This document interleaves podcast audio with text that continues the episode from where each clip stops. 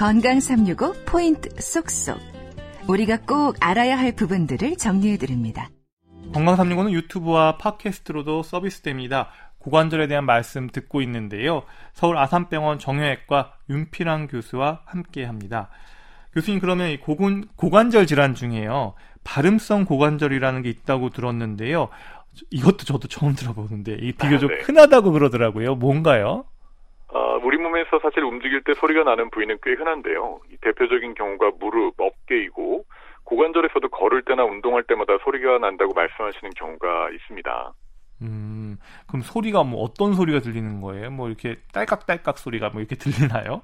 대부분 툭툭 이런 식으로 표현을 하시는데요. 고관절 음. 옆쪽의 근육의 일부가 두꺼워져서 이 딱딱한 뼈 위를 지나갈 때 탄바람이 생겨서 나는 소리입니다. 음. 심한 경우에는 근육이 뻣뻣해져서 다리 꼬는 자세가 안 된다고 하시는 분들도 있고 가끔은 소리가 너무 크게 나고 고관절이 살짝 흔들리면서 어, 불편해하시기 때문에 어떤 분들은 고관절이 빠지는 것 같다라고 표현을 하시기도 합니다. 음, 걸을 때마다 고관절에서 소리가 나고 그리고 다리 꼬고 앉는 자세가 안 된다는 말을 할 때 의심할 수 있다. 뭐 이렇게 좀 생각하면 될까요? 네, 본인이 쉽게 인지할 수가 있기 때문에요. 불편하신 분들은 그냥 옆에 손을 대고 걷다 보면 툭툭 하면서 가볍게 소리가 나는 경우부터 진짜 걸을 때 겉에서 보일 정도로 피부가 흔들릴 정도로 퉁퉁거리면서 탄바람이 나는 경우도 있거든요. 음, 그럼 운동을 너무 심하게 해서도 이렇게 증상이 시작될 수 있나요? 어, 역시나 원인은 잘 모르는 경우가 많지만 이 운동선수들에서 고관절 주변에 탄바람이 생기는 경우를 종종 보기 때문에 운동과 관련됐을 거라고도 생각을 하고는 있습니다. 하지만 뭐 운동을 하지 않는 경우에도 근육이 두꺼워져서 나는 경우가 많아서 원인은 다양한 것 같습니다. 음, 그러면 뭐 사람마다 병원에 가야 될지 말아야 될지를 결정하는 건 좀 차이가 있을 것 같아요. 그냥 툭툭 소리가 아, 신경을 쓰이지만 뭐 그냥 지낼만 하다 뭐 이렇게 보시는 분들 계실 것 같고 한데 치료가 필요한 건가요? 어, 역시나 뭐 별다른 문제가 되지 않는 것이기 때문에 통증이 없는 경우에는 그냥 무시하시거나 이 두꺼워지고 뻣뻣해진 근육을 늘려주는 스트레칭을 꾸준하게 하시는 것을 권해드립니다. 음. 그러나 이 반복되는 마찰로 인해서 어, 그 부위에도 점액낭이라는 것이 있거든요. 그래서 네. 뭐 반복되는 마찰로 인해서 그 부위에 점액낭염이 생기고 통증이 생기고 탄바람이 너무 심해서 이 정상 생활이 어려운 경우에는 수술로 치료하기도 합니다. 아 그렇군요. 아, 이렇게 발음성 고관절 있다라는 거 기억해 두면 좋을 것 같고요. 또 이제 주로 중년 남성들에게 많다는 아 이건 좀 많이 저도 들어봤는데 대퇴골 대퇴골두 골개사 그래도 어렵네요. 이이 질환 조금 많다고 들었어요. 이게 뭔가요? 네. 의학 용어가 상당히 낯설죠. 이 옛날에는 대퇴골두 무혈성 괴사라는 용어를 사용하기도 했었고요. 이 고관절에서 다리 쪽 뼈인 허벅지 뼈, 즉 대퇴골에서 이 머리 모양으로 생긴 대퇴골두에 혈액 공급이 되지 않아서 뼈 조직이 죽게 되는 질환을 대퇴골두 골괴사라고 합니다. 음. 마치 심장 혈관이 막혀서 심근경색이 생기듯이 대퇴골두로 가는 혈관에 문제가 생겨서 뼈가 괴사가 되는 질환입니다. 아, 왜 혈액이 안 갈까요? 원인이 뭔가요?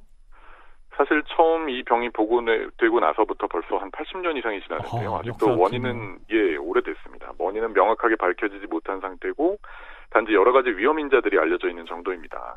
대퇴골두 골괴사의 발생 위험을 증가시킬 수 있는 것으로 가장 잘 알려진 위험 인자 중에 과도한 음주와 스테로이드 약물 치료를 받는 경우가 있는데요. 한 연구 결과에 의하면 매일 소주 한 병 정도의 술을 마시는 분들은 그렇지 않은 분들에 비해서 괴사가 발생할 위험이 한 9배에서 10배 정도나 높아진 와, 것으로 알려져 있죠. 상당히 높은 위험도인데요.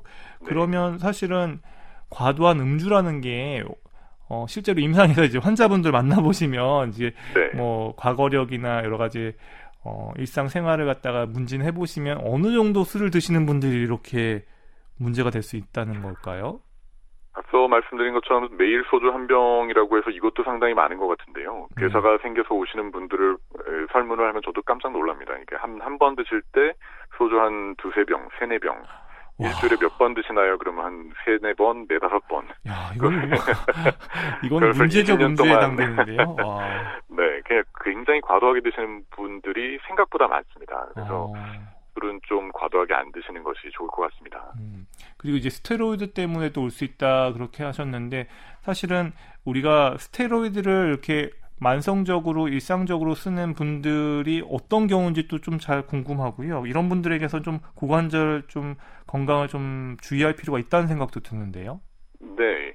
일반적으로 사용하는 용량의 스테로이드 약이나 연고로는 괴사가 발생한다고 보기는 좀 어렵습니다. 그렇지만 갑작스러운 신경마비, 뭐 안, 안면 신경마비라든지 그 갑자기 청력 소실이 된다든지 이런 것에 대한 치료나 장기 이식 수술 후에 면역 억제 치료 목적 등으로 고용량의 스테로이드를 집중적으로 받았을 때 괴사 발생 위험이 높아지는데요. 원인은 역시나 아직 완전히 밝혀지진 않았지만 고용량 또는 장기간의 스테로이드 사용으로 인해서 대퇴골두로 가는 혈관이 손상이 되는데 대퇴골두가 이런 손상의 가장 취약한 부분이라고 이해하시는 것이 좋을 것 같습니다. 음, 그러면 이제 대퇴골두 골괴사 이 중년 남성들에게 많다고 얘기를 했잖아요. 그러면 이 대퇴골두 괴사는 어떤 증상으로 병원에 오는지 어떨 때 좀 의심해봐야 되는지 이걸 좀 앞에 다른 고관절 질환들하고 좀 어떤 차이가 있는지 궁금한데요. 네, 처음 느끼는 증상은 고관절 부위의 통증입니다. 되게 사타구니 쪽에 통증을 느끼게 되는데 걸으려고 발을 디딜 때 통증이 심해서 절뚝거리게 됩니다. 음. 하지만 이런 통증은 괴사가 발생하는 것과 동시에 생기는 것이 아니고 수주에서 수개월이 지나서 괴사 부위가 약해져서 대퇴골두에 금이 가거나 골절이 생기면서 통증이 발생하는 것이죠. 아, 일반인들은 의심하기가 상당히 어렵겠는데요. 네. 어... 괴사가 생겼다고 해서 반드시 증상이 나타나는 것이 아니기 때문에 초기에는 모르고 지나가는 경우도 많습니다. 음, 결국 그러면 이제 진단이 되면 치료법은 어떻게 좀 선택할 수가 있을까요? 어, 괴사된 부위가 크지 않고 위치가 나쁘지 않으면 그냥 단순 관찰하는 경우가 많고요. 음. 어, 괴사된 부위가 무너지게 되면 공처럼 둥근 모양의 대퇴골두가 납작해지게 돼서 역시 심한 통증이 생기고 관절을 움직이기가 힘들어지면서 일상생활이 어려워지게 됩니다. 음. 이런 상태에서 치료를 받지 않으면 결국 관절염이 심해져서 걸을 수가 없기 때문에 이런 경우에는 다른 치료 방법은 효과가 없고 현재로서 가장 결과가 확실한 치료 방법은 인공관절 치환술이라고 할 수 있습니다.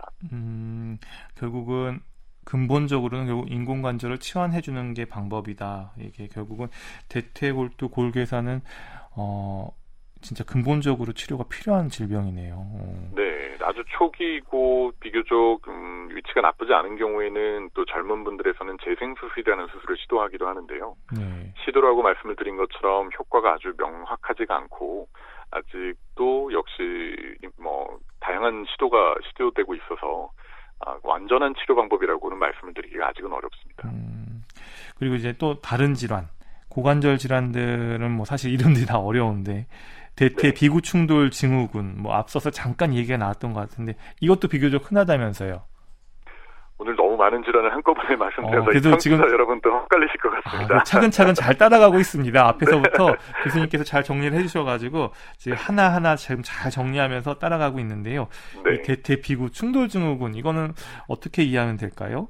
네, 고관절이 허벅지뼈와 골반뼈로 이루어져 있다는 것은 이제 잘 아실 텐데요. 허벅지뼈는 대퇴골, 골반에서 고관절에 해당되는 부분을 비구라고 하기 때문에 고관절을 이루는 두 뼈가 서로 부딪혀서 문제를 일으키는 질환이 대퇴 비구 충돌입니다. 음. 고관절 충돌이라고도 합니다. 아, 그러면 이게 충돌할 때 환자분은 느낌이 있나요? 어떤 뭐 통증이나 지각 증상이 앞에 대퇴골두 골괴사랑 또 증상이 비슷한가요? 어, 처음부터 통증이 생기는 것은 아니고요. 이게 충돌이 일어난다고 해서 그냥 예전부터 그렇게 진화하셨던 분들은 전혀 모르고 지내실 수도 있고 아무런 증상이 없을 수도 있습니다. 그러나 그 충돌이 일어나는 것을 피하지 않고 계속 반복적으로 그 동작을 취하게 되면은 고관절을 이루는 연골 같은 것들이 손상이 되면서 그게 누적되고 그로 인해서 통증이 생길 수가 있죠. 음, 그러면 주로 증상은 어떻게 호소하세요? 대개는 어, 처음부터 증상이 생기는 것은 아니고 이 동작 그 고관절이 충돌되는 동작 특히나 고관절을 과도하게 굽히고 안쪽으로 돌리고 모으는 동작에서 충돌이 그 가속화되기 때문에 그때 그 동작에서 통증을 호소하시는 경우가 많습니다. 되게 음. 운동하실 때 통증이 많이 생기죠. 음, 또는 오, 오래 앉아 있다가 일어날 때 다리를 절뚝거리시기도 하고요. 아. 오래 앉았다 일어나면 저도 절뚝거리는데. 아, 네. 아, 그러면 이, 이런 부분들에 있어서 그러면 운동을 하다가 이런 일이 있다. 그러면 운동이 유발 요인이 될 수가 있을까요? 어, 네. 그렇게도 볼 수가 있습니다. 그냥 충돌이 짧고 연골 손상이 경미한 경우에는 일상생활 자체에서는 통증이 생기지는 않고요. 어, 그 동작을 계속 반복하게 되는 과도한 운동에서 어, 연골 손상이 악화될 수가 있기 때문에 어, 운동도 유발 요인이 될 수가 있습니다. 음, 그리고 이제 흔히 말하는 뭐 쪽벌남이라고들 표현하기도 하는데 의도치 않게 이게 의도치인지 의도치 않게인지는 잘 모르겠지만 의도치 않게 다리가 벌어진다면 검사를 받아볼 필요가 있다는 말도 들었는데 이거는 맞는 얘기인가요? 네, 지하철과 같은 이 대중, 대중교통을 이용할 때 다리를 가지런히 모으고 앉는 것이 에티켓일 텐데요. 대퇴뼈 모양이 원래 돌출돼 있어서 똑바로 앉아서 다리를 모으고 오래 앉아 있는 자세 자체를 힘들어하시는 분들이 분명히 있습니다. 그러나 이 모든 경우에 검사가 필요한 것이 아니라 평소에 다리 모으고 앉아 있는 자세가 잘 안 되셨는데 시간이 지나면서 이 앉았다 일어날 때보다 통증이 생기고 이런 자세가 점점 더 힘들어지신다면 그때는 검사를 받아보실 필요는 있을 것 같습니다. 음. 이 대퇴비구 충돌이 있다고 해서 꼭 수술이 필요한 것은 아닌데요. 일단 원인을 알면 피하는 것이 정답이죠. 평소에 고관절에 충돌이 일어나는 자세를 피하고 무리한 운동을 하지 않는다면 증상은 저절로 좋아지는 경우가 상당히 많이 있습니다. 그러나 이제 어, 보존적인 치료 방법에도 증상이 호전되지 않고 취미 생활로서 운동이나 이 직업적으로 충돌 자세를 피할 수 없는 경우에는 이미 연골 손상이 진행되어서 악화될 가능성이 높은 경우 이런 경우에 수술을 권하게 됩니다. 음. 이 대퇴 비구 충돌로 인해서 손상이 이난 손상에서 가장 많이 사용되는 용어가 비구순 파열이라는 것인데요. 많은 환자분들이 이 파열됐다라는 용어 때문에 상당히 두려워하시는 경우도 많이 있습니다. 네.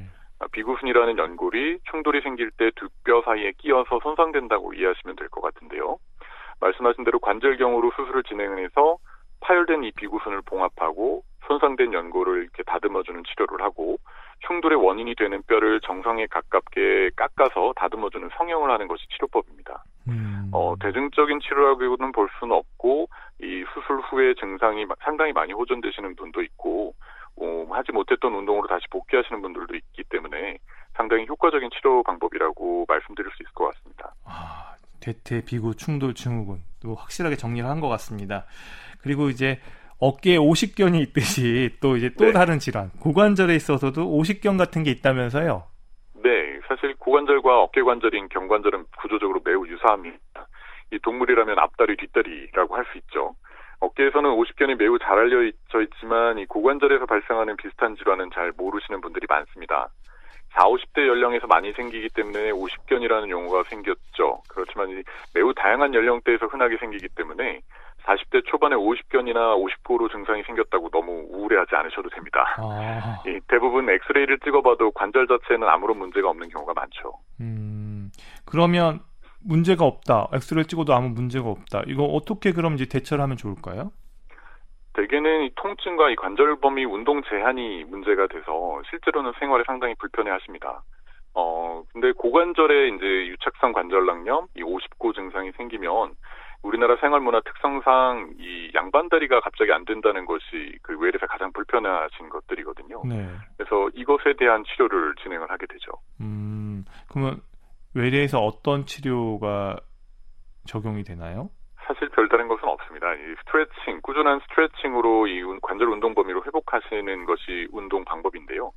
50견을 한번 고생하신 분들은 이제 정형외과 가시면은 운동 치료라고 해서 스트레칭 열심히 가르쳐 주시고 열심히 따라 하시는 것을 보실 수가 있습니다. 근데 이제 고관절은 중요한 관절이라고 이제 다들 알고 계시고 통증도 생기고 있기 때문에 이 통증이 있는 관절을 꺾어서 스트레칭을 하라고 하면 상당히 두려워하시는 경우가 많습니다. 네. 근데 여러 가지 검사상에서 별다른 이상이 없고 유착성 관절염이 가장 의심되는 경우라면은 통증이 있더라도 꾸준히 단계적으로 스트레칭을 하시게 되면 증상이 점점 더 좋아지고 관절 운동 범위도 점차 회복이 됩니다. 아, 그러면 이렇게 꾸준히 스트레칭 해주고 이런 것만 잘해도 이렇게 증상들이 많이 좋아질 수 있다. 이렇게 좀 개념을 잡으면 네. 되겠네요. 네, 근데 그렇게 반복적인 스트레칭과 꾸준한 운동을 했는데도 증상이 좋아지지 않는다면 역시나 이제 전문의 상담을 받으셔서 추가 정밀 검사를 한다든지 다른 치료를 고려를 해야 될 것 같습니다. 네.